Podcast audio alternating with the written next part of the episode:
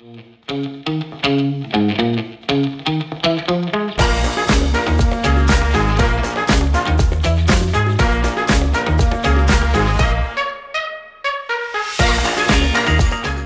you may have seen, we're back with a new series and a new name The Measure Podcast by Metrikus.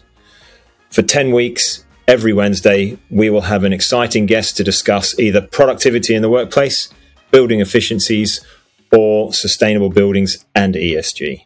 But before we delve deeper into these three topics throughout the series, I thought I'd share my thoughts on what's been happening in the market in a short trailer episode. I hope you stay with us for the rest of the series.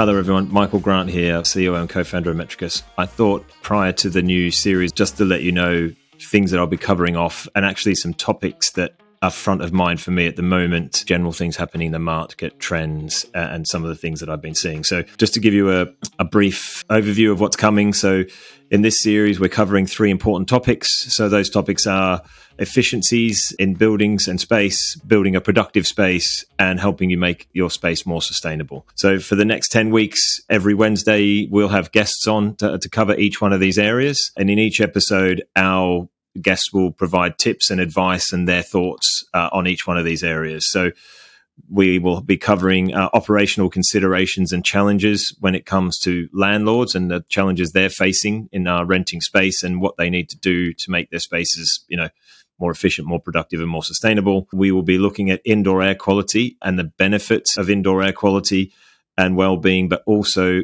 overlaying different data sets to get more out of that. And last but not least, we will be talking to a global innovation lead about sustainability, which, you know, all comes together under ESG. Very, very big topics at the moment.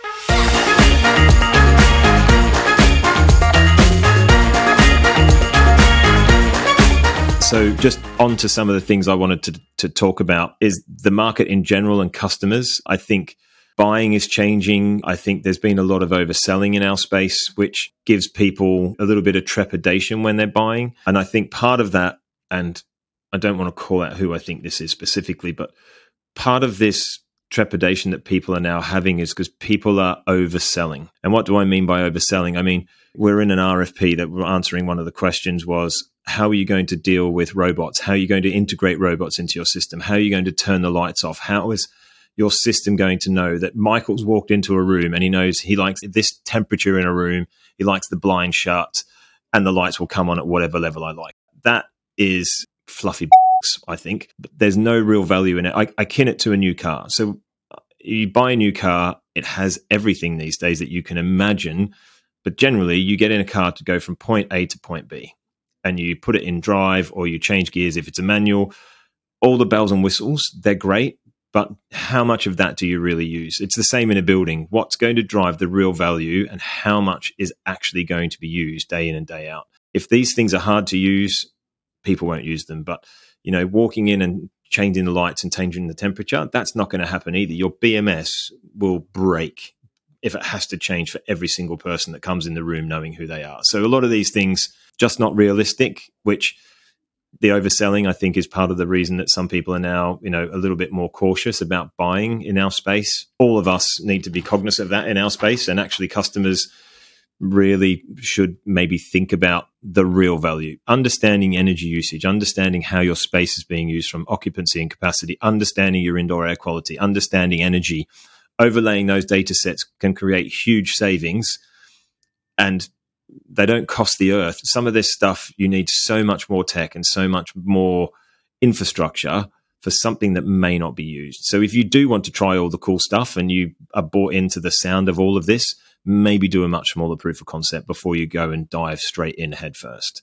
The other parts that I, I want to talk about as well indoor air quality it's becoming more and more important and more and more companies are now taking this as a key priority for their staff and the people that they have in their buildings every day, not just the permanent people, but the visitors. So, looking at your indoor air quality, we've seen some great results with some of our customers. And again, it doesn't cost the earth, but some of the, the, the benefits and the impact that this is having is huge. Energy and ESG, again, Salesforce announced that their senior execs, their shares and their bonuses will be geared across ESG as well. And, and I think a lot of US companies, senior execs have just announced this as well. So we'll be talking about that, both energy and ESG very closely linked. You know, net zero, we really need to start doing something. We've talked about it for a long time, but we really now need to take action. So we'll be talking about that. We're talking to people who are taking action and how you can take some action. Turn your bloody lights off was one of our small pieces that we tried to help with, building behind they have actually changed the way those lights go on and off. And if I stayed here long enough and ramble on, you will probably see those lights go off, but I probably won't ramble for that long. Another one, artificial intelligence, machine learning. Deb Noller wrote something the other day. I can't remember where I saw it, but AI, you know, as she said, there's not enough data in our space for AI to work properly. So, again, as well as the fluffy stuff around lights on and off and knowing the, the temperature that I like and changing the BMS, AI, it's it's talked about a lot. There's not enough data there to allow AI to make decisions and do things and automate things. Machine learning slightly different, but again, buzzwords. But I think these things are coming and they will change, but it's not today and it's not tomorrow, maybe 12 to 18 months' time.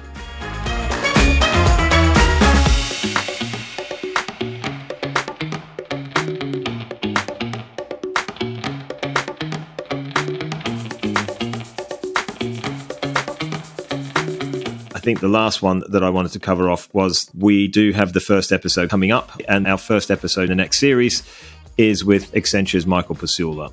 So we will be covering off specific topics. Please stay tuned and please listen to the new series that's coming up. Thanks very much.